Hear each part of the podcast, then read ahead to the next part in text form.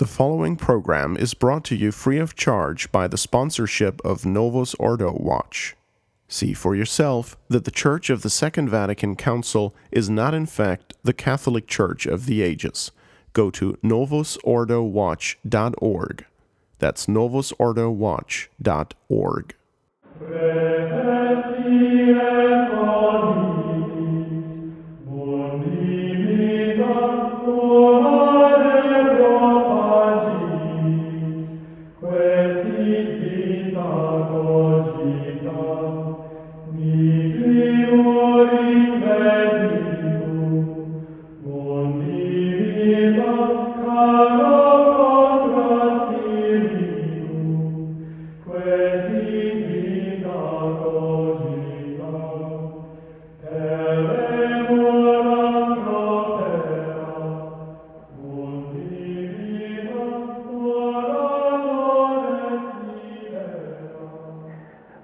Welcome, ladies and gentlemen, to Pastoralia on the Restoration Radio Network. I am your host, Justin Soder, and we are recording Pastoralia episode number five entitled My Body is a Temple. As always, we are joined today by our show guest, Father Stephen McKenna, who is the assistant pastor of St. Gertrude the Great Catholic Church in Westchester, Ohio, as well as a mission priest for many mission chapels across the United States. Father, thank you for joining us today. Thank you for having me. Well, as we said, today's show is uh, the the re-record of My Body as a Temple, and we will be dealing with uh, many things concerning the care of the externals of the body. But before we get to the show, Father, would you like to start us with a prayer? Sure. In the name of the Father and of the Son and of the Holy Ghost. Amen. O God, who made blessed Norbert, your confessor and bishop, a brilliant preacher of your word, and through him enriched your church with a new religious family, grant, we beseech you, that by his prayerful intercession and your help, we may be able to do what he has taught us by his words and deeds. Hail Mary, full of grace, the Lord is with thee. Blessed art thou amongst women, and blessed is the fruit of thy womb, Jesus. Holy Mary, Mother of God, pray for us sinners, now and at the hour of our death. Amen. Saint Norbert, pray, pray for us. In the name of the Father, and of the Son, and of the Holy Ghost. Amen. Thank you for that, Father. We can dive right into the show topic today, which, again, as we said, is talking about uh, some of the issues facing Catholics today. Uh, there are a lot of them in modern society that uh, I think most of us have some greater or lesser degree of clarity on, and that revolves around the externals of the body and what is permissible and what is not. And I think, you know, we're going to be talking about, you know, tattoos and piercings and gym and clothing, yoga, massage, et cetera, et cetera. So I think let's start off, Father, with talking about tattoos. Um, you know, as we talked pre-show, uh, tattoos are becoming almost, um, uh, they're becoming almost a given in society today. I mean, I remember as we were talking, uh, when, you know, when both of us were kids, uh, tattoos were a very rare thing, and now it's rare not to see them. So, are are tattoos permissible? What's the church say about them, and what do we think about tattoos, Father? Yeah, this is. Uh, I think you know it's a, a very good outward manifestation here with the tattoos, like we were talking about, of of the you know the degradation of our society as as a whole. You know, everywhere you go now, people have tattoos all over, and they get them very young and everything, and it just seems to be a very common question asked about. But you know, in order for us to understand the morality on tattoos, we need to understand the morality in general of of our bodies. You know, our you know we're composed, um, as everybody should know, is you know we're composed of body and soul, and it's uh, that's the, the the two components that make us up as as human beings. But our body, just like our soul, belongs to God, and we often, even Catholics, often for, for, forget about that. You know that is, that is, our body truly is not ours. It's uh, you know it's uh, the temple of the Holy Ghost. It's the the dwelling place of God, and and you know, it's even though we our soul is truly attached to it, we you can almost kind of liken it to our bodies being on loan, if you will, by by God to to live our lives, and then uh, and then we have to render it back to Him, uh, you know, at, at the end of our lives. And you know that's and this is covered by the the, the you know the fifth commandment, "Thou shalt not kill." So you know, that commandment goes well beyond, you know, just you know actually taking the life of another person. It encompasses so much, but part of that is uh, what we will will discuss more on is that idea of a mutilation of the body, and uh, and for for for us, uh, that you know that's a tattoo is is just that. It's a it's a self mutilation. You're taking a body which you know God designed it in a, in a certain way to look a certain way, and we're essentially what we're saying is he didn't do a good enough job, so I'm going to put a bunch of you know artwork that I think is better than what God did to our body and and, and put it on ourselves. And you know and it is it is just really something that is totally um contrary to that idea of being stewards of our body for God rather than you know being selfishly possessive of of our own bodies. Um and i think you know that's where it really comes down to that that understanding of you know our body is is is truly not our own.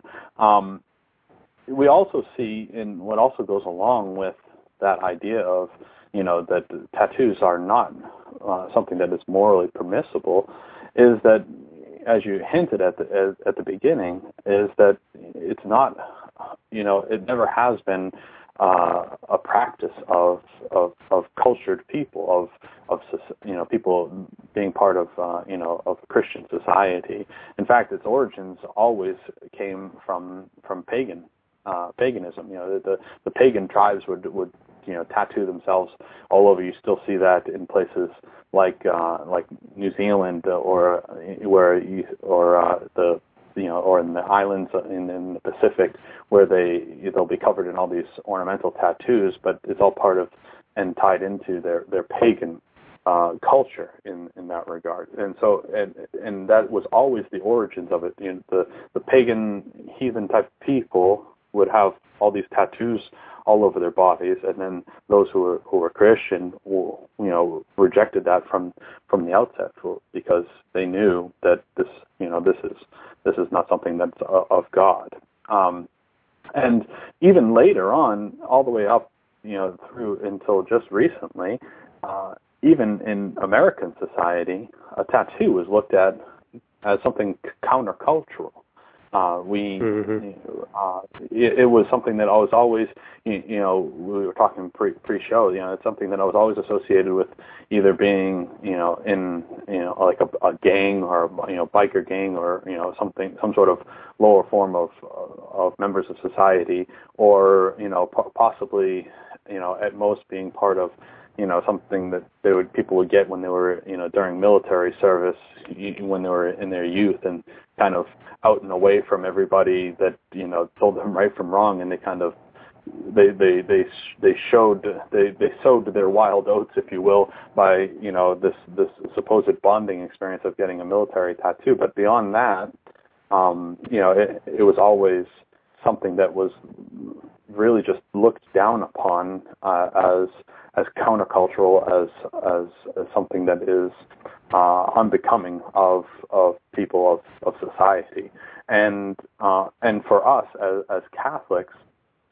um, we we don't ever want to be part of the counterculture. We don't ever want to be, you know, we don't ever want to to lower ourselves to to to the the the, the level of uh, of something that truly is you know unbecoming of what represents Christ. You know, we're we're we we all represent the church as Catholics in our lives, and um, you know, you know, uh, and for us, then we should always have that a glowing example of higher standards uh, in not only our spiritual lives, but in our day-to-day lives in general, how we appear, how we uh, you know hold ourselves in front of people and and how we present ourselves and and all of that um, in regards to you know none of that has any connection at all with you know with tattoo in fact it's really diametrically diametrically opposed to to that that concept um, mm.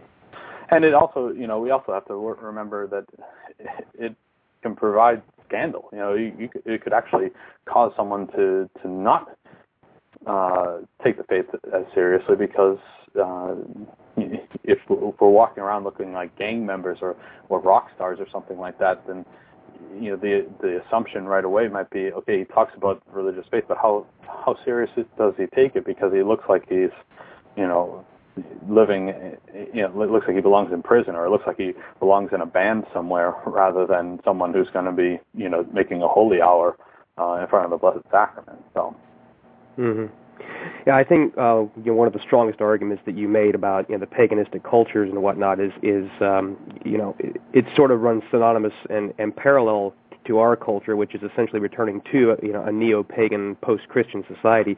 When, when you look at those tribes you mentioned, it doesn't just stop at tattoos. I mean, their their entire cultures and their quote-unquote you know rites of passages are usually based around some sort of bodily destruction, be it you know you know scarification, be it you know putting holes in their body, you know bones in their head, or you know things like that, which you know, essentially are a, a, a very blunt, you know, rejection of, of the body being the temple of God. And I think our, our culture certainly reflects that today. Yeah, and I think you can you know you can also say that you know as much as people pretend and they trick them, it's kind of like you know modern art. You know, people pretend that you know modern art is is something beautiful when it's really something ugly. That you know we've we've de- degraded our senses to accept this as as beautiful, and the same can be said for tattoos. You know, people always are trying to complement each other on on you know different various tattoo art that they receive. But in no way can you say that it's it's nicer than what you know the human body was when it was created by God. And, and in no way can you say even of the best tattoos does anybody you know I've never had the feeling of you know boy that's you know that's a really magnificent and beautiful tattoo. It's always you know that that that you know even if it's just subconscious it's always that you know, oh, that's you know, that's that stands out as you know as wildly uh, uh, you know uh, different than the rest of themselves. You know, and that's mm-hmm. and that's you know. And that's never what we want to, you know. That's not what we're shooting for. We're we're shooting to be, to be, you know, to be model citizens, uh, you know, to in order to draw people to the faith. And you know, and then some, the other, the flip side of it is some people will ask about and make the argument towards and say, well, you know, all, all of my tattoos or all the tattoos I'm planning on getting or what, whatever it would be would be of religious nature. I'll get a tattoo of Our Lady or of the miraculous medal or you know, uh, you know, I've even seen people with like you know rosaries tattooed around their neck or yeah, I've seen uh, that. You know, yeah, or scripture verses and things like that. Well, you know, this thing is I'm using this as a you know like myself as a as a quote unquote billboard for God, if you will but uh, you know th- that doesn't bring anybody closer to God. You know, in, in fact, you can all you have to do is turn on you know a, a baseball game or a football game and see that you know there's all these you know guys on there that have crucifixes or you know scripture verses and you know faces of our Lord or whatever tattooed on their bodies and it never stirs anybody to think, gee, I was not going to be, I was never thinking about being a Christian, but now that I saw the wide receiver for the, you know, for the Patriots with the, you know, with the with the folded right. hands tattoo, I I think I should rethink that. You know, that's that's never. Uh, it's just, you know, we we don't we don't wear our faith on our sleeves, and we don't and we certainly don't wear it on our our arms. You know, it's it's it's something that we live, not something that we adorn ourselves with. So, right you know, one of the objection, or I should say, one of the uh, you know the defenses I hear from people, and yeah, I've worked with several people over the years, and know many people that have tattoos, and they'll they'll always say the same thing. Well, this is a way to express myself. This is just for me, and I always, you know, I always kind of brush that off because most of the time it's to draw attention to themselves, um, you know, mm-hmm. in, in some form or fashion, you know, to get people to ask them questions about it, or you know, some people just see how shocking they can be with the you know the placement and the location of the tattoos. So, would you say there's an element of pride to that as well, Father? Oh, absolutely, because you're right. You know, you don't, you know, you don't get a tattoo for like you yourself to only see. Nobody's going to spend hundreds, if not thousands, of dollars to do something that nobody else is going to see.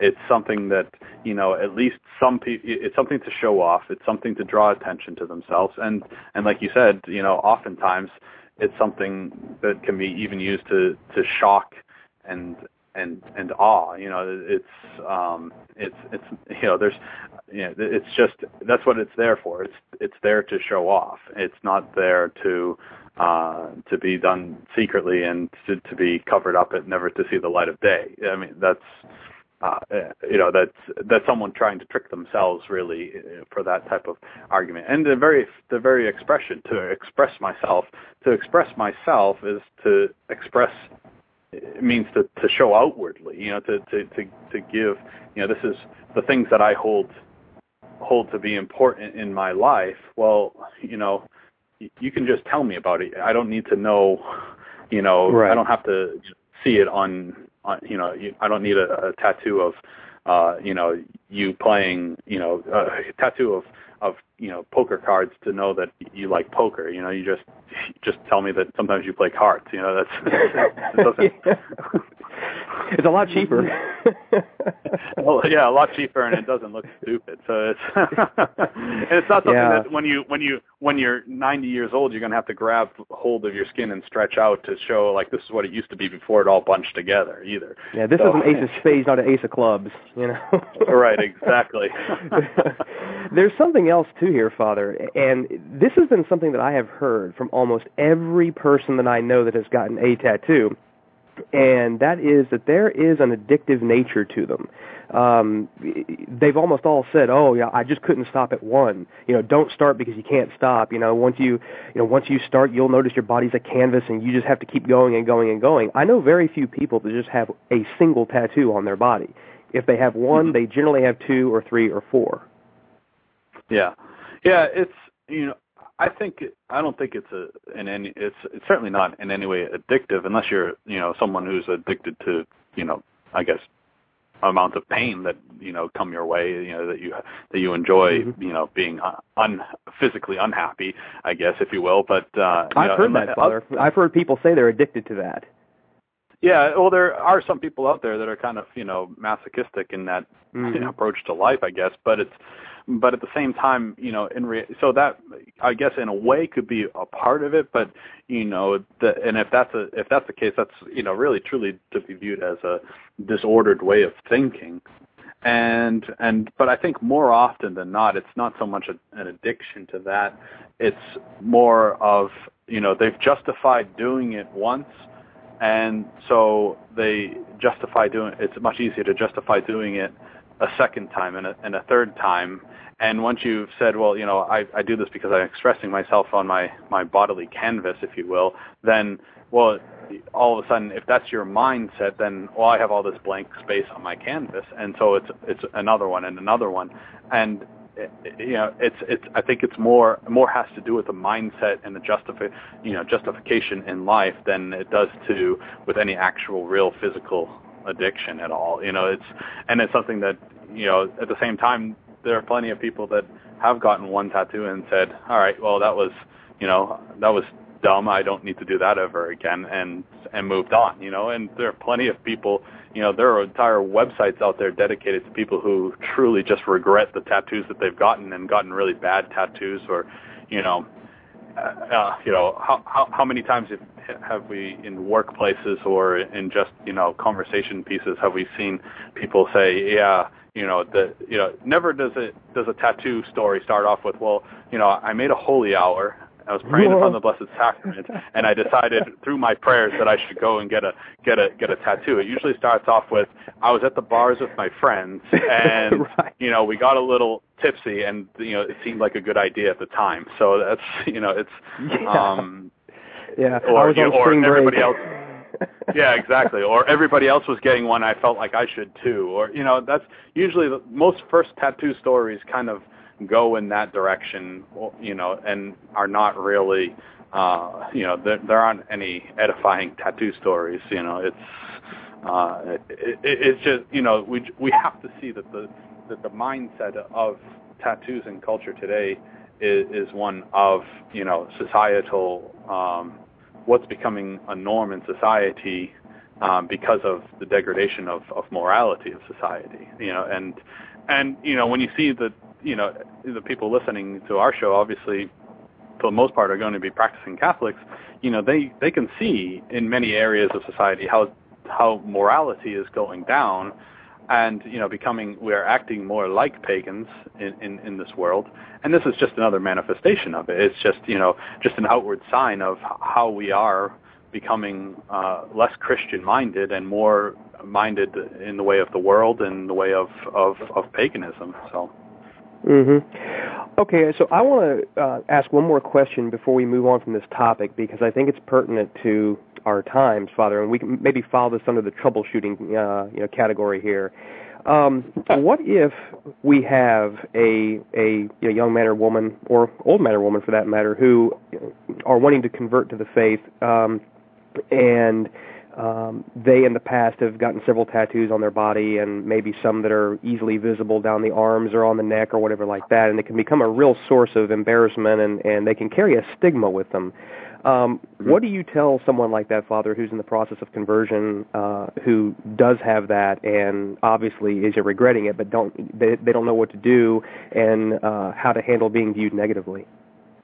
Yeah, well, I, I think you, the, the big thing about that is that you know is that you have to um, you have to you know basically let them know first and foremost that you know, tattoos are something that's permanent. So, and if you're coming to the conversion point and you're regretting that now, well, there's there really is nothing you can do to go back in time to to take that away. You know, it's it's part of what you did when you know when before your conversion, and it's something that you know is uh, un- unfortunately there, and there it's not like you can just erase it with a magic, you know, with a like a pencil eraser. It's it's there, and so there's nothing you know you can do. You can you can try to tell people, you know, a lot of people who will have it on their arms. That's probably the most common place to see a tattoo. Although these days, you know, anything goes. But um, it, it, and so you know that's easily said. Okay, we'll just wear shirts with sleeves, or you know, if it's on on your forearm, you know, longer sleeves, or and things like that. Or if you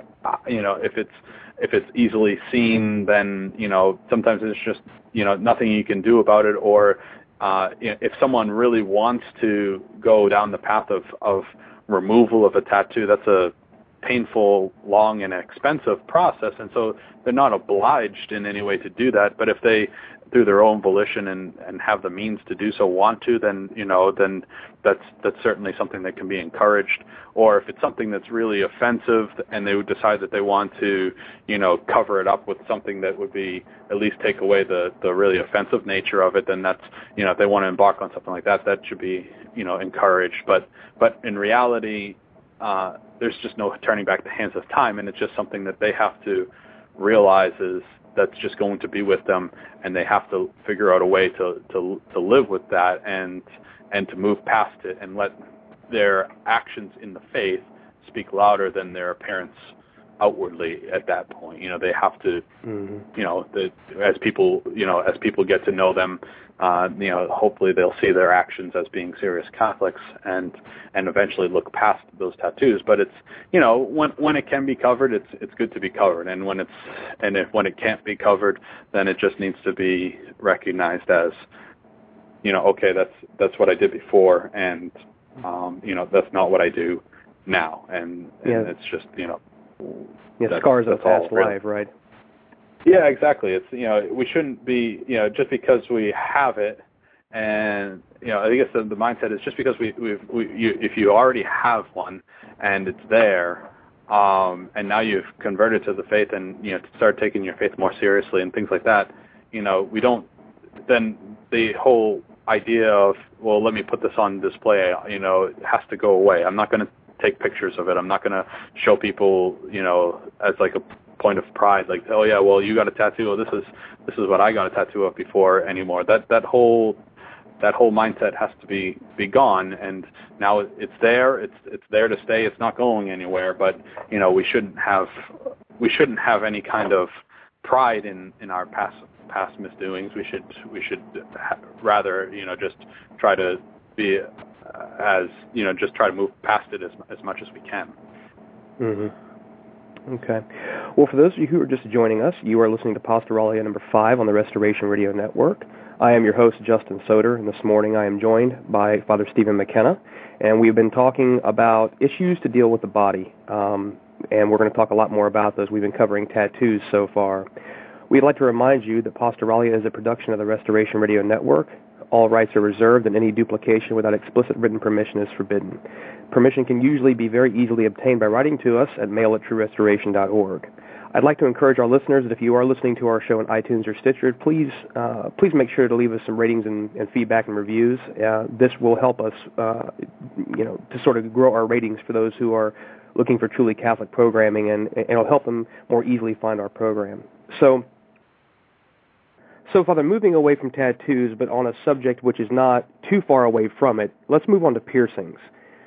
There's a lot of people that will say, well you're classifying tattoos as mutilation. Why, why are you not holding the same standard of piercings? Could you talk a little bit about piercings and why there is a difference between piercings and tattoos? In my experience, anyways, the, what's often followed up of, of, of tattoos is the idea of, well, if I can't, you know, how come people can have ear piercings? I see women at church all the time with their ears pierced. How, why is that okay if tattoos aren't okay? And so that's why you know, I think linked together, those two things are hand in hand. And and we have to recognize that there's a there's a there's a world of difference between a tattoo and a, and a, a piercing. You know, um, once again, um, you know, a tattoo covers a, a large section of, skin and and is a permanent discoloration of that skin. But uh, a piercing of the ear for a woman is, you know, it's one simple hole in an earlobe, and and it's a piece of, you know, jewelry that, you know, you know, can accompany their their dress that can be either in or out, uh, dependent on, you know, they can very easily just take it out and and um, as well. And so in that way, we view a piercing more as as a wearing of jewelry, not only because it's not a real you know major way of mutilating body, but also it's it's something that, contrary to, unlike unlike tattoos, a piercing is always has been something that has always been part of uh, you know acceptable society and, and high society. You know, kings, uh, I mean, queens, and uh, and royalty, and uh, and and Christians alike, you know, have always you know, had you know women have oftentimes had you know piercings. Not to say that they need to, but it certainly is no, never something that is you know uh, in any way shocking or taking away from them. In fact, oftentimes it can adorn. You know, it can it can make them appear you know genteel and, and, and, and nice in that regard. And it's and it's like I said, it's a it's a simple you know piercing of, of an earlobe, which is not really a, a, to be constituted as any kind of mutilation.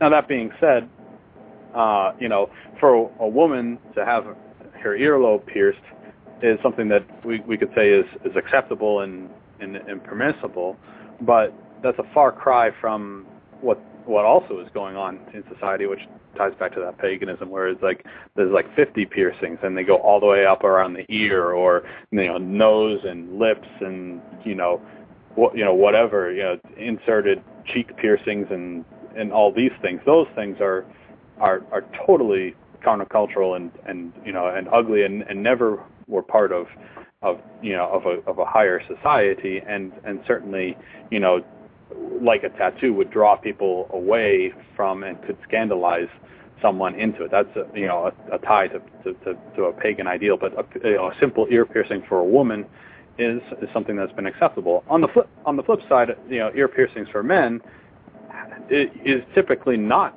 something that's a norm for you know regular everyday society, and you know, and, and how always been viewed as countercultural. You know, like you know, oftentimes we think of you know when we think of a man with an ear pierced, we think of pirates or something. You know, like you know, right. clearly not part of of you know of your everyday you know higher class of of people. Um, you know, there are some exceptions to that. Bishop Dolan was actually talking to me about. It. It's very interesting that in Spain for for centuries now, uh, I, I, uh, that uh, people who are farmers in men who are farmers in Spain um, have always worn, uh, you know, an, an ear piercing, and it's been something that's been accepted in like Spanish farming society for forever. So if you're listening and you're a Spanish farmer, then you know I guess you're okay.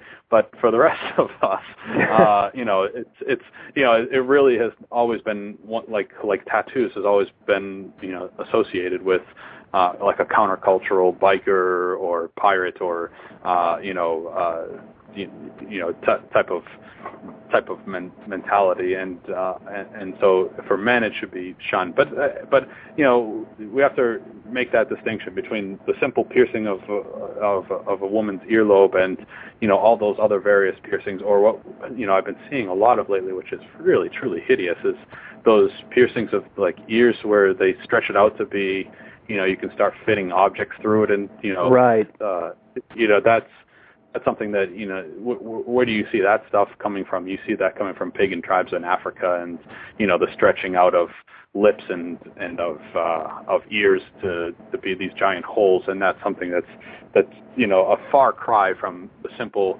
basic ear piercing that that your that your lady you know that, that any that you know any number of women have always had. And you know and so that's you know we have to also make that distinction. And you know, once again, and even for women who only have the simple ear piercing, you know, it, it is something to you know, an earring uh, for them is something to accompany some sort of dress that they have, not you know to be worn with you know a chandelier hanging from your ear either. You know, we we want to be we want to be moderate here. We're not trying to draw attention to like this huge object hanging from our heads, but but rather something that's more subtle and you know it truly goes to accompany an outfit, not not something that um, that is is to shock and awe. So you know that's that all goes gets tied in there too. Yeah, I, I remember you know being a kid uh, in the in the late 80s, it was it was very rare to see a man that had a had an ear piercing, and then sort of you know when the 90s rolled around, it became very commonplace. And and I remember even as a kid feeling like this is weird. Why would you know why would a man do this? And uh, mm-hmm. um, you know it seems like uh, just all of these uh, these these disordered views have become so prevalent in our culture today. And of course, you know, you know, we being the ones that we don't accept it, then you know, we're the ones that have a problem. It's, no, right? no, this is right. not normal. Yeah. I, I think if people look to their trends and say, you know, did this trend start becoming popular by people who I saw in, you know, either, you know, either in show business or in like music bands or something like that. It, uh, and if it, if that's where the trend is coming from, is something like a being a, a band member or or an actor or something like that, then you know we should automatically you know have that knee jerk reaction of well maybe I should maybe I should steer away from this. And uh, you know, it's not to say that every trend that you know, like a different haircut or something, is necessarily evil. But it's but at the same time, if it's something that you know initially when it comes out is something that's different and you know meant to be different, and then it becomes you know uh, in vogue, if you will, because uh, of the popularity of a certain band or, or, or movie actress or something like that, then then you know we sh- we should really look at it look at it with a immediately with a questioning eye in that regard. You know, if it's something that's long-standing tradition of being you know common among high high society for for a long time, then you know then we're, then we're generally more more safe in that regard. So. So, Father, talking about jewelry, I think we can move into jewelry here. And something we talked about pre-show was the idea, and I'm sure many of our listeners have seen this as well, just being out and about in society, is this idea of these very ostentatious displays of jewelry, uh, be it you know gold ropes, silver chains, these humongous bracelets, uh, or even something like uh, wearing the rosary around one's neck in public. Um, what is your view on that, Father? Yeah, well, it's a, that's a that's a certainly interesting and, and pertinent question for today's society, and I guess it can be broken down into two different parts too, because you know you have the one of the the the the over display of massive amounts of jewelry, or as my my parents would have called it, the uh, the Mr. T starter kit, and then you you have then you have the the other section of the wearing of something like uh, you know rosaries around the neck and, and which is um wearing it as jewelry which is i guess really two different kind of sections. So in general wearing of jewelry you know there's nothing to say that you can't wear jewelry. You can't it's nothing to say that you can't wear a bracelet or a ring or necklace or something like that. It's you know those things are fine.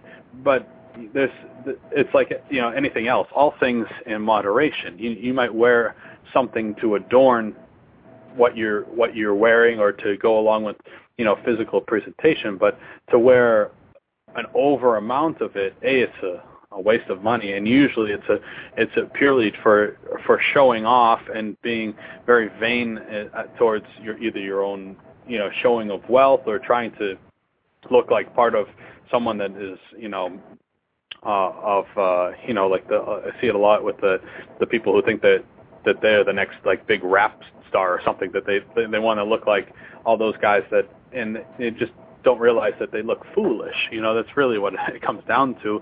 We want to, as Catholics, we have to pre- present ourselves once again. We have to always present ourselves in the best way possible, and that's to not draw attention to one thing over another, just to to to be to draw, you know, to to be attractive as a whole, as a person, that our you know our actions and our and our words go along with just our general appearance and life as a whole and that it all fits together. So in that regard, you know, to to have, you know, a piece of jewelry is, you know, is is and to wear that is perfectly fine, but to wear something that is so, you know, out of this world drawing of the eye and takes away from the overall whole picture of things, then we have to really start to question, you know, is this inordinate the amount of jewelry that I'm wearing or the inordinate the amount that I'm drawing attention to both my myself and to the, to the things that I just happen to be to be wearing. So I guess that's the, the comment on the whole. You know, you don't you know, don't be like, don't look like Mr. T. You know, you don't have to have 800 pounds of, of, of gold hanging around your neck, and you know that's money that could be, you know, much better spent elsewhere. Anyways, and um, and then the, the second part of it is, is the actual wearing of religious articles, you know, and in particular the, the rosary. We talked a little bit about that pre-show about just seeing that so commonly now, and and I remember, uh, you know, t- talking at table one time, and and I can't remember if he brought it up in a sermon or something, but Bishop Dolan was talking about uh, at table one night that uh, the idea of making the point that he really wanted to just go he saw someone at a table that was wearing a big old giant rosary around their neck.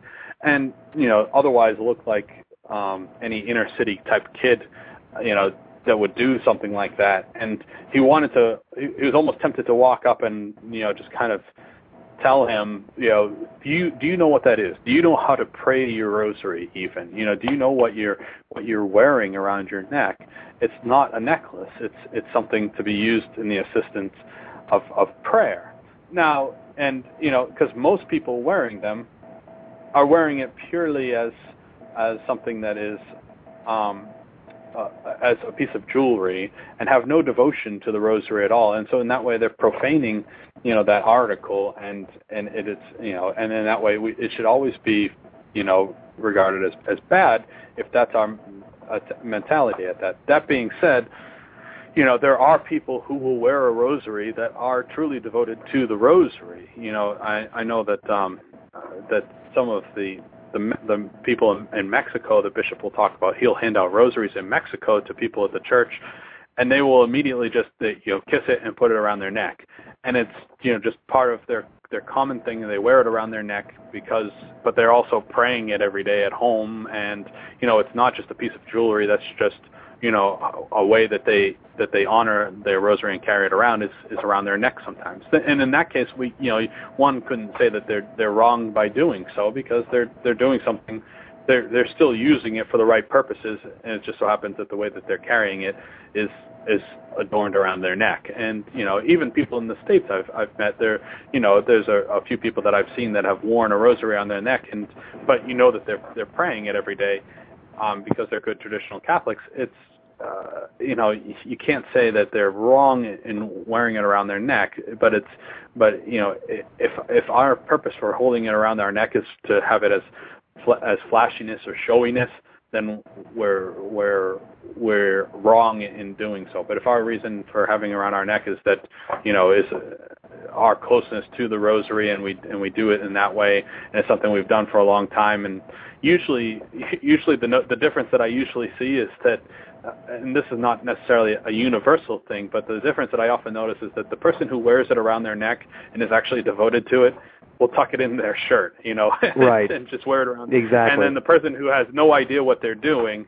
has you know has it out for all to see hang you know and it's like a almost like wearing the wall rosary around their neck this huge ornament ornament ornate rosary hanging around their neck or you know some you know or something like that that they're just they're just wearing it as if it was another piece of jewelry and that's and that's totally to be to be shunned and and you know it's uh, you know that that is something that is a, is a holy object. It's a sacramental, and um, and it should be used for sacramental purposes.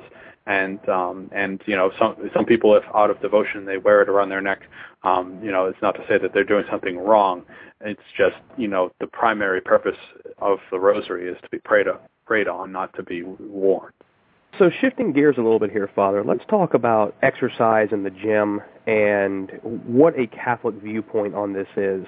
I know this is something that's very common in our society today. Many of us over the years have found ourselves in careers where we get very little physical activity and uh, you know find that an outlet for that would be to go you know do, do exercise at the gym. First of all, is this permissible, Father? And what what is the Catholic viewpoint on this? Yeah, uh, well, yeah, absolutely. The you know, a gym is something that you know, in and of itself, would be uh, permissible. You know, once again, if we talk about our body being the temple of God and uh, temple of the Holy Ghost, and we and we talk about how the fifth commandment, "Thou shalt not kill," and all things go under that. You know, if we're if we're not to take a life, either of ourselves or of our own, uh, or of somebody else, um, then at the at the flip side, you know, we should do what we can to to promote our lives and and to um, to preserve a healthy lifestyle for ourselves. You know, we don't want to um, you know, we don't want to just let ourselves go to the point of, you know, just really kind of, uh, you know, being inert, if you will, just, you know, being and being really kind of, kind of just sloppy overall in that regard. It's something we should we should care for our own physical well-being, just like we care for our own spiritual well-being. But and so a gym is a, a way in which, like you said, for for those of us who find ourselves sitting behind a desk more often than not, or in a car, or traveling and things like that, and just do you know a lot of not, uh, more mind work, we're not getting that physical exercise that someone who's working in the trades might be might be getting by their job, and so therefore we should find it in other ways um, to, to, to keep ourselves healthy and and and active. But it's um, so the gym is is one of those things. You know, it has the exercise equipment there, and you can uh, and you can you know get a membership that's you know very easily and you know relatively speaking not too expensive and um, and and be able to go and get a little bit of a of a of an exercise and a sweat in and and and feel good and and keep yourself healthy overall. Um, the only caution that I would have with the gym is that, and this is when we have to be our our own, uh, you know, our own guardians, our own carers for ourselves. Is that, um, you know, we talk about the need to to keep our bodies healthy and how that's very important, and it's true. But at the same time, what's more important than even that is to keep our souls healthy. And so, if we you know, and every person is different, and every person is tempted to varying degrees in various things. And something that can be, you know, very commonly, you know, can commonly happen at a at a at a gym is the risk of uh, of temptation towards impurity. And and if we find ourselves, you know, really struggling against temptations of purity at a gym, then then we should try to seek exercise in a different way because we have to care for our souls above all else uh, you, you know, and so you know we don't want to keep our bodies healthy with the you know with the and put our souls in grave danger. But if you know if we find that you know, uh, and a lot of people do that if they find they go to the gym and uh, you know they're largely unmoved by it because they're just more focused on their own exercises and and their everything else you know doesn't really seem to, to bother them at all then then you know then you know then they're simply exercising and if it's not a temptation towards sin then um, then that's then you know it'd be permissible to go. But that's a, a situation where we have to know ourselves and know um, you know our own weaknesses and our own strengths in, in that regard. And every person truly is different, and we we have to rec- recognize that. So, um, but with that, just like anything else, you know, it has to be all things in in moderation. Once again, you know, it's it's fine to go to the gym. It's fine to keep ourselves in good shape and uh, and, and do all of that. But at the same time, we don't want to be, you know, the mirror guy. You know, we don't want to be the guy that just is you know staring at himself in the mirror while he's exercising and you know just looking to you know totally forgetting about everything else and only caring to be you know the the best specimen that he or she may be and you know and trying to you know to to become you know, making a, almost a religion out of of going to the gym. That's that's a, an inordinate desire for physical activity you know we don't we're we're there to get to be healthy we're there to have you know to build up overall strength and endurance of of life activities and to to keep ourselves in good physical shape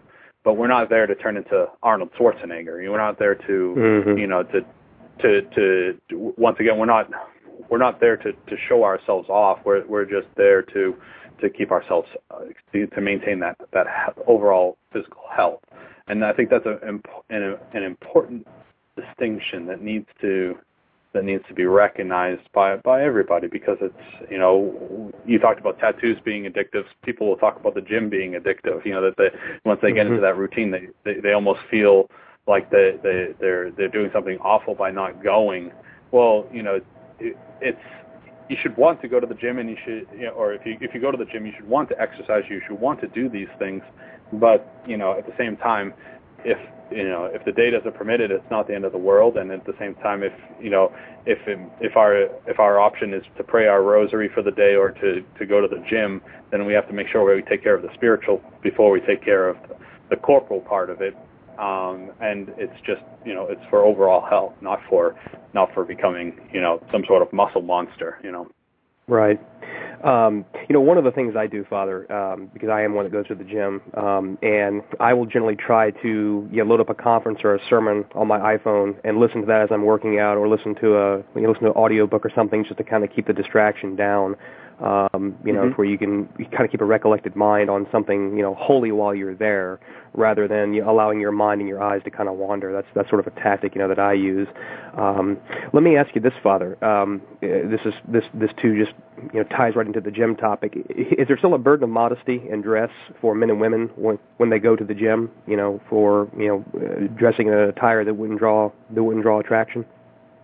Yes, exactly. You know, it's we you know just because we're at the gym and you know we you know we can't be you know a man can't be wearing a you know three piece suit at the gym or something like that does not mean that you know we're going to put on you know the the bicycle pants and you know and, and spandex short shirt either. And the same goes for women. You know we need to make sure that our clothing is, is loose fitting and that it's, it's and that it's modest and it's you know covers all all the necessary things. And and we have to be be ultimately extremely careful in that regard. And and I know a lot of people have found that just you know with that it's just you know they they just feel overall better if they just put some gym equipment in their house and and forego the gym altogether and and work out at home or go for a run or something like that and and you know and that's and that's perfectly fine. You know, that's um, it's. But you know, our you know, just because other people, you know, don't dress modestly doesn't mean that we're still not uh, held to that that standard of of being modest at all times. So it's it is something that uh, we always have to be be conscious of and, and be be careful of um, because being a you know being a Catholic doesn't stop when you enter the gym door. It doesn't you know being being conscious of our souls and the souls of others doesn't stop just because we're doing uh, some sort of various activity. You know, that's something that is part of me no matter where I go, and I always have to be conscious of that and and be careful of that. So. Mm-hmm. Well, the yeah, the next subject, and this sort of ties into the gym because a lot of times you'll find this actually at the gym. Uh, I know the gym I go to, they they they have these, or you know, they have this there as well, and that is this subject of uh, yoga. And there's been a big push. I've seen this. Um, I'm sure you have too, Father. You know, over the last you know five, ten years, to try to put some sort of Christian spin on yoga. Um, what are Catholics to think about yoga, Father? Yeah, that's a actually that's a, a question that I probably get asked even more than than a gym question. Is well, what about yoga? And the very asking of it is almost kind of like the I'm asking this in hopes that you'll say that it's okay, but something tells me something's wrong about this. You know, it's it's, it's a self-indicting question.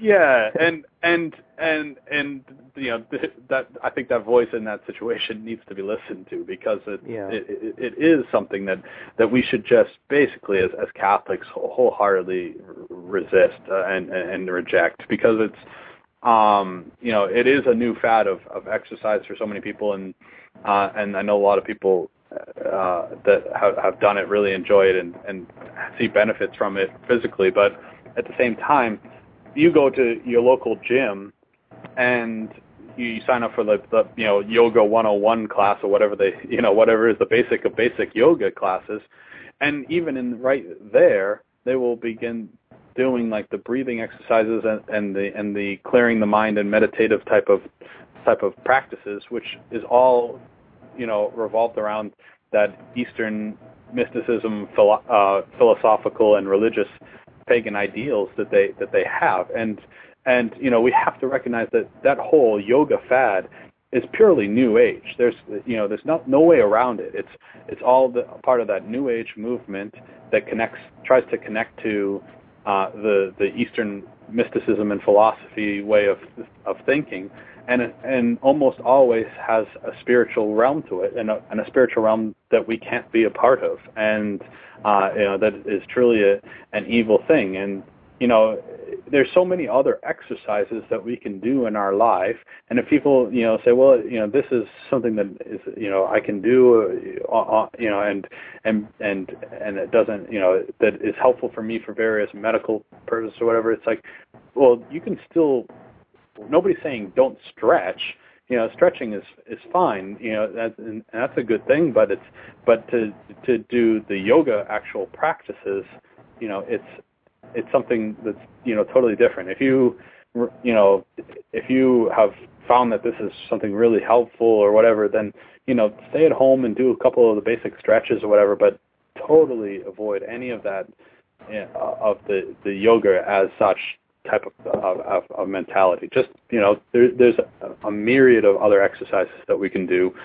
We don't have to be tied down to yoga. We don't have to be part of this. And you know, once again, you know, it's the physical benefits that it has does not you know cancel out the the spiritual negatives that that come with it. And we have to care for our souls before the, our bodies, and we have to reject the things of the, that New Age movement and the, the Eastern mysticism and philosophy you know, just you know, as you know, as a as a total rejection. You, you know, it just mm-hmm. there, it, it's just you know that it, it's you can't you can't even take basic yoga classes without without coming across those type of things. So it should be just look elsewhere for for exercise essentially. Yeah, Father. Uh, as you were talking here, I just went to the the all-seeing eye of Google here, and I typed in you know, yoga, and the first thing that came up on the uh, the Wikipedia page here is the definition of yoga. So for our listeners who think that Father's just being extreme here, here's the definition: Yoga are the physical, mental, and spiritual practices or disciplines which aim at transforming body and mind. The term denotes a variety of schools, practices, and goals. In Hinduism, Buddhism, and Tibetan Buddhism and Jainism, the best known being Hatha Yoga or Raja Yoga. The term is derived from the literal meaning yoking together a span of horses or oxes, but came to be applied to the yoking of mind and body. And off to the right of the uh, of the page, it says part of a series on Hindu philosophy. So you know there you have it. There's the you know there's the definition, and this is obviously something that comes straight out of you know of, of false religions.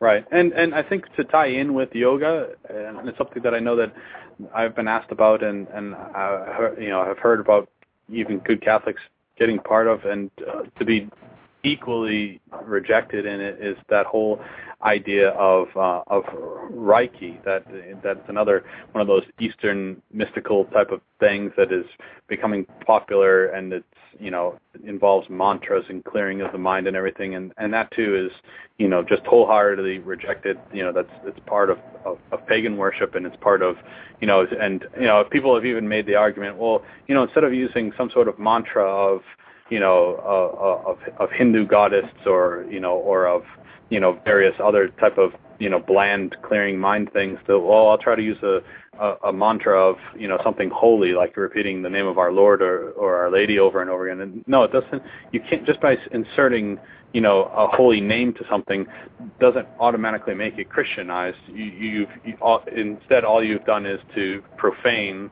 and to to to to destroy the the, the holy thing so it's you know it, you know, those, we can't trick ourselves into thinking, well, it's not a danger to my faith.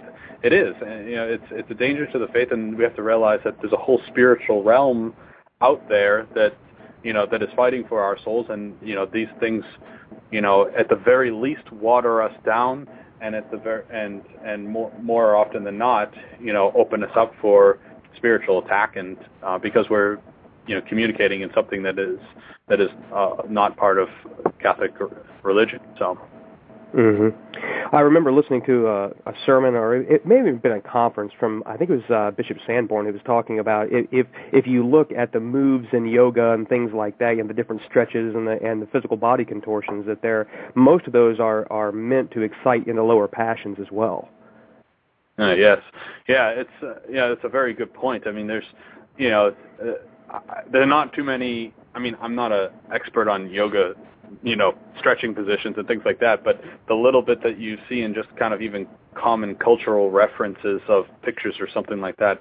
I mean, uh, you know, there aren't very many like you know, doing doing of modest modest type poses. You know, it's all yeah, you know, th- those types of things are are truly exactly like Bishop Sanborn said. You know, they're they're truly based around positions that very easily excite lower passions. And you know, and a lot of those Eastern philosophies and, and religions, uh, you know, glorify the lower passions, and mm-hmm. you know, and, and so it's we have to realize that the, you know, so of course it's going to be be be tied into into that. It's it's that's that's part of that that pagan way. Right. So, segueing into the next topic here uh, is the subject of uh, massage therapy and getting a massage and uh, its its its physical benefits, and two, whether or not Catholics can can take part in this. And you know, we've seen nowadays. Uh, I'm sure you see it, Father, in all your travels because you're you're you're quite the you know the globe trotter these days. It seems like there's a there's a massage therapy uh, you know center or or or you know retail store opening everywhere. I, I know in my city in the last five years, it seems like they're popping up as as quick as banks are. So uh, what's what's the What's the view on getting a massage? Can can Catholics take part in this, Father? Well, yeah, it's it's you know that too is once again is an area that in and of itself there's nothing evil, but we have to be careful of. You know, so a massage, you know, we I think I should start off by making a distinction of massage therapy in, in two different ways. One is, you know, that a, massage therapy as as a portion of like a, a medical rehab type of thing. You know, if you're injured or you know tear a muscle or something like that, and then you start going to rehabilitation for for such things, you know, there are various types of massage that could be part of that that is going to help for quick grow, uh, you know, recovery and everything like that. And that's you know that's a, that's a like a, that's truly a, a very valid medical practice to go along with rehabilitation and and so we you know like anything else we should we should if, if possible, we should follow the doctor's instructions on, or the the the, um, the the physical therapist's instructions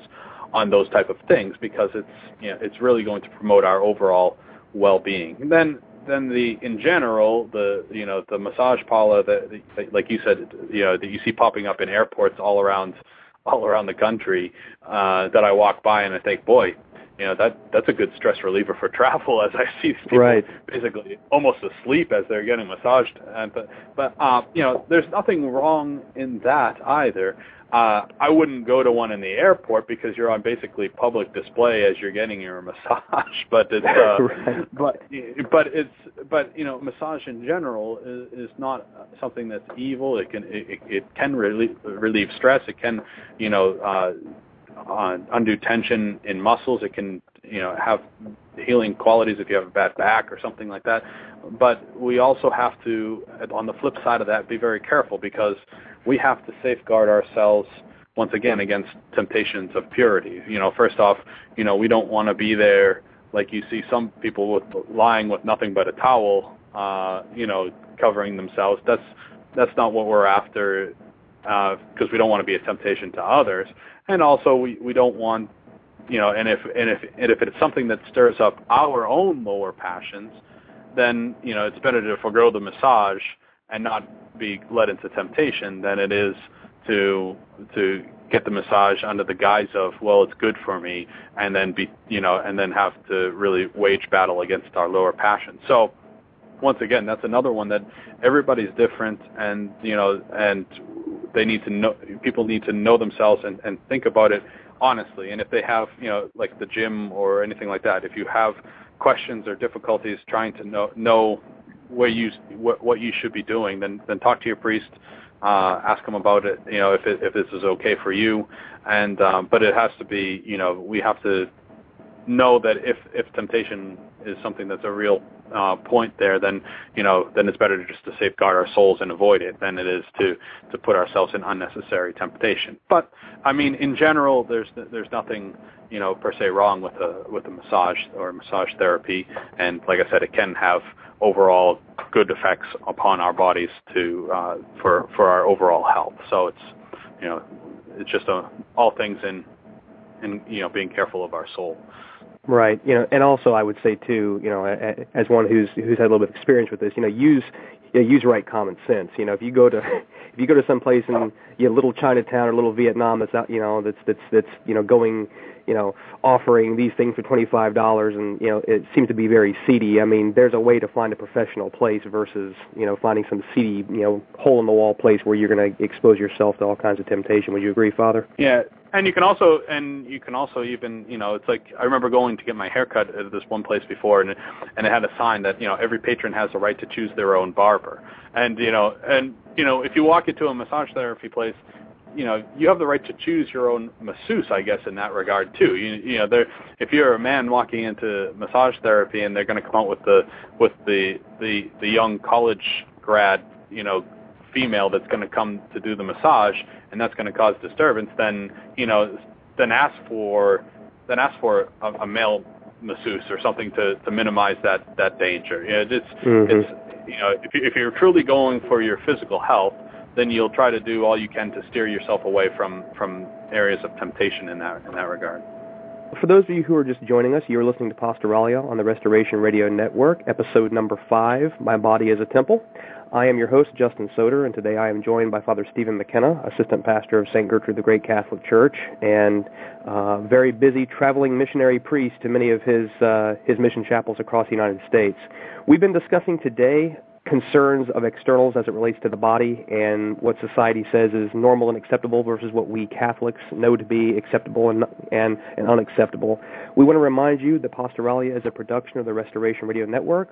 All rights are reserved and any duplication without explicit written permission is forbidden. Permission can usually be very easily obtained by writing to us at mail at truerestoration.org. So, Father, now we could we could kind of move into the back half of the program here and talk about issues that seem to be kind of buried, things that uh, that these weren't issues, you know, over a hundred years ago, but now they are and need need some attention, and that would that would be revolving around the idea of plastic surgery, corrective versus elective plastic surgery, and what the Catholic viewpoint is on this. And I'm thinking to start off with something like uh, a LASIK surgery to to correct the eyes. Is that something that is permissible? Is is it is it a danger that we should be willing to accept? Is it something that we can accept?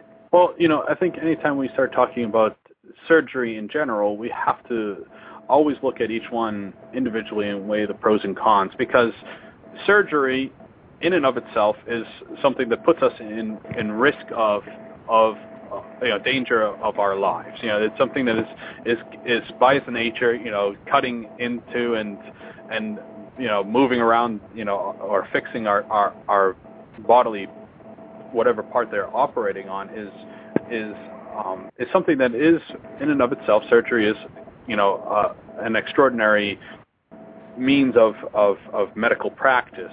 Now, that's not to say surgery's in itself evil, but it's just but we have to realize that surgery is is a in a way a mutilation and and b in a way uh, is something that is is risky, and so we have to look at each situation by its you know, as a whole. So building up from that, understanding that surgery is a risk, and that we don't, you know, we have to recognize, okay, then like the two divisions that you had, the the, the corrective surgery versus the um, the elective surgery. So starting with that corrective, you know, if I'm in a like you said, LASIK. So, I, all right. So I have, if I had bad eyesight, and then I hear of this LASIK surgery, you know, where they, you know, surgically repair my eyes using lasers, uh, incision. Okay, now I look into it a bit and I realize that it's something that uh, has been very successful in its in its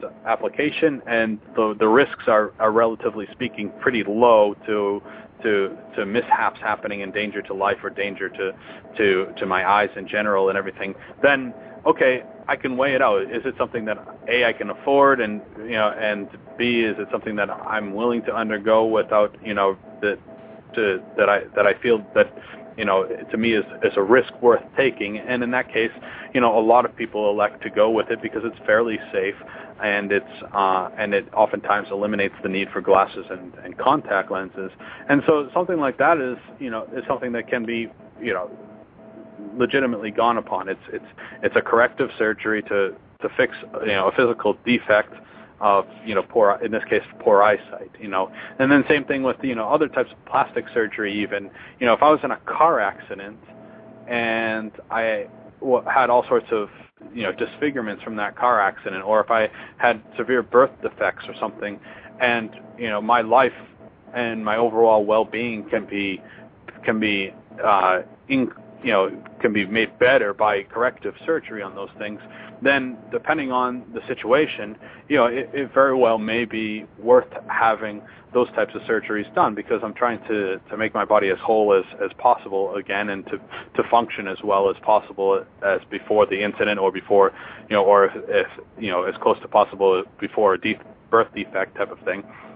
Uh, so you know those are things that um, once again that each situation is different and you know when it's something that's not you know abundantly clear to a to a person as to whether or not they should go through it then they shouldn't hesitate to to talk to their priest about it and get some counsel on it. But it's something that yeah, in in that case oftentimes can be very beneficial and and maybe maybe worth doing uh, in that that regard.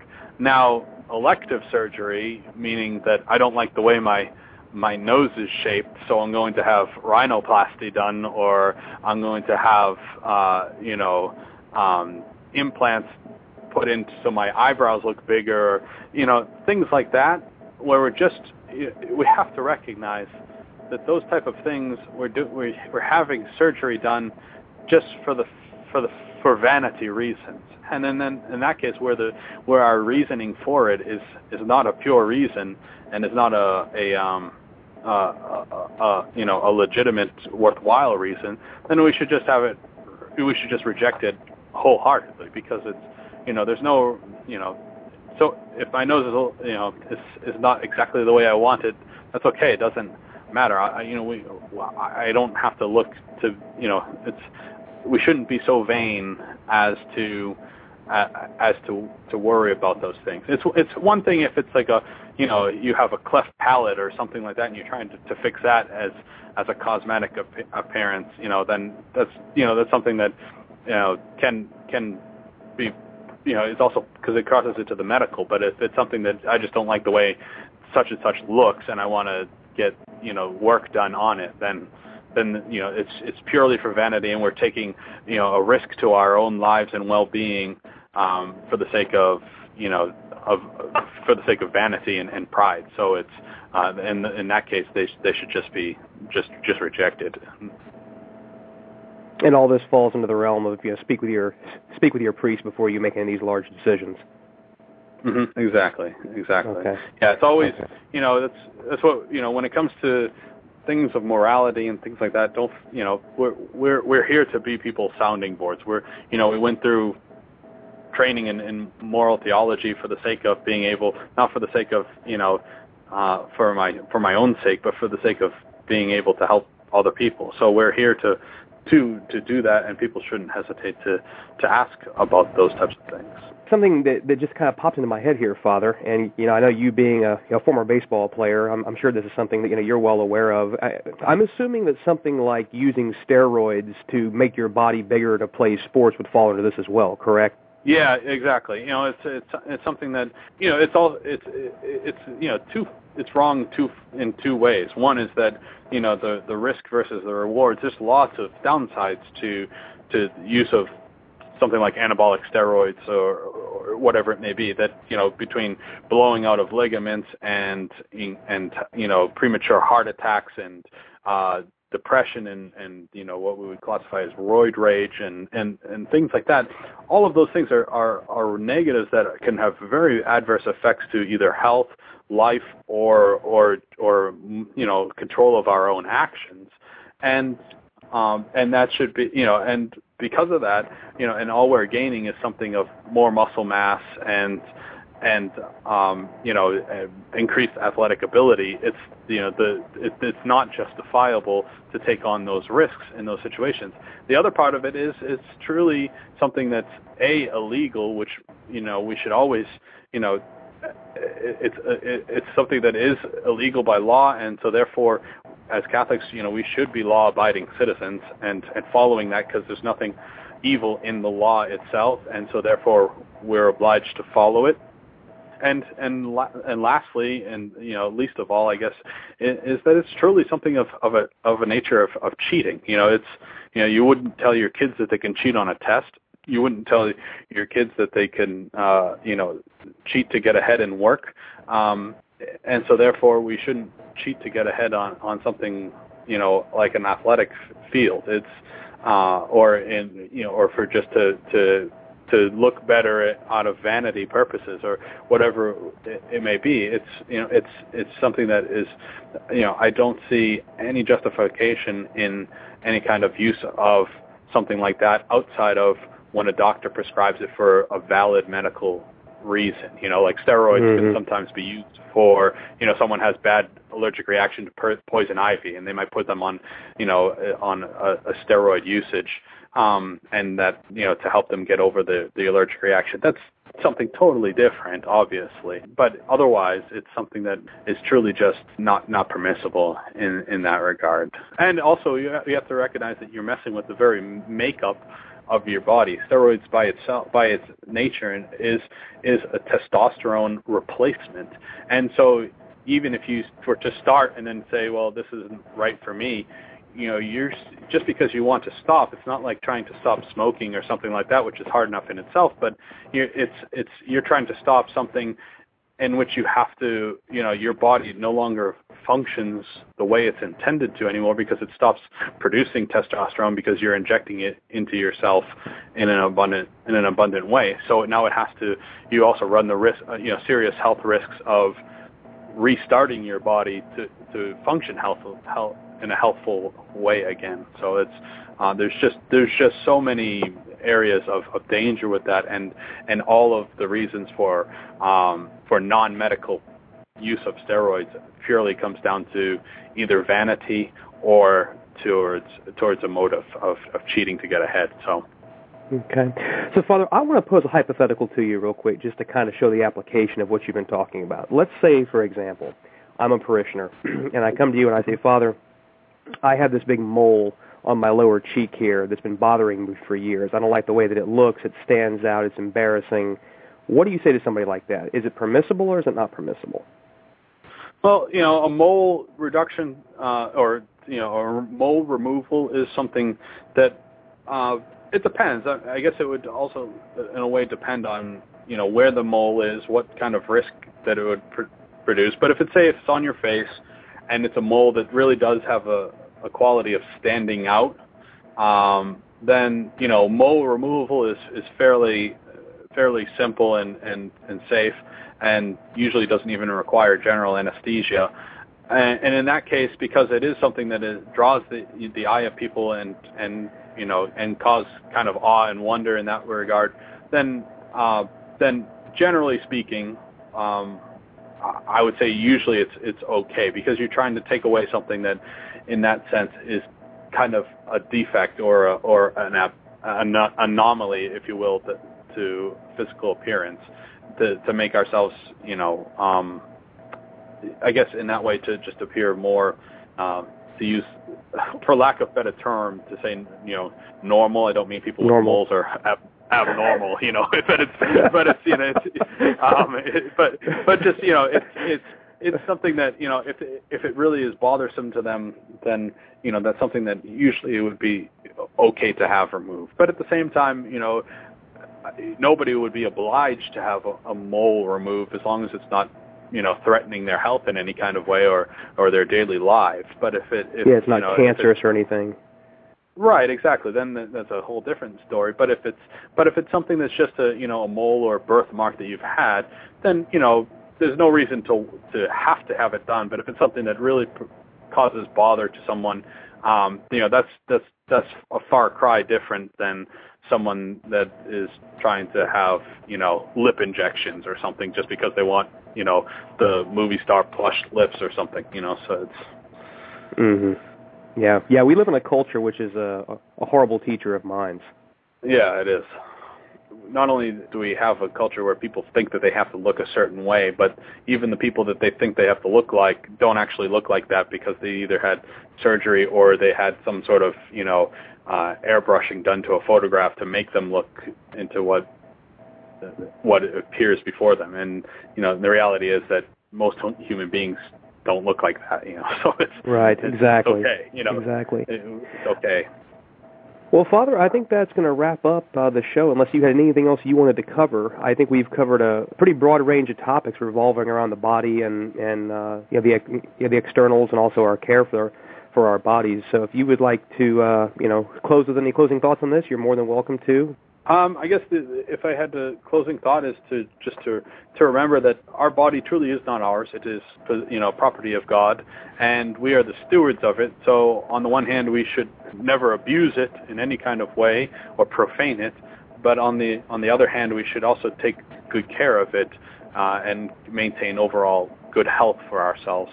Uh, you know, and to remember all things in moderation with in regards to the to that. Um, and so if we if we have that mindset of of you know trying to be good stewards of our bodies for the sake of you know being appointed to care for them by God Himself, then then we will find ourselves you know being being just that good good keepers of our bodies. Well, Father, thank you so much for your time this morning, and uh, I've thoroughly enjoyed it. I think we've we've covered a lot of topics.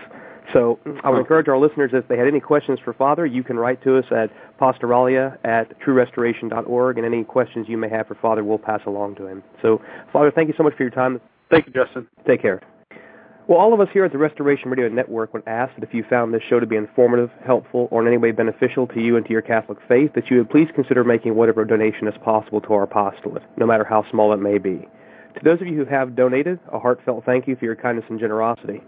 Remember that above and beyond material contribution is the most important donation you can make to our work here is prayer. Please think of offering a Mass, a Rosary, or even a simple Ave for our work the next time you pray.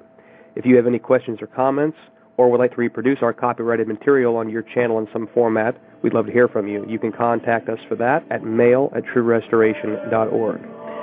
For the Restoration, I am Justin Soder. May God bless you.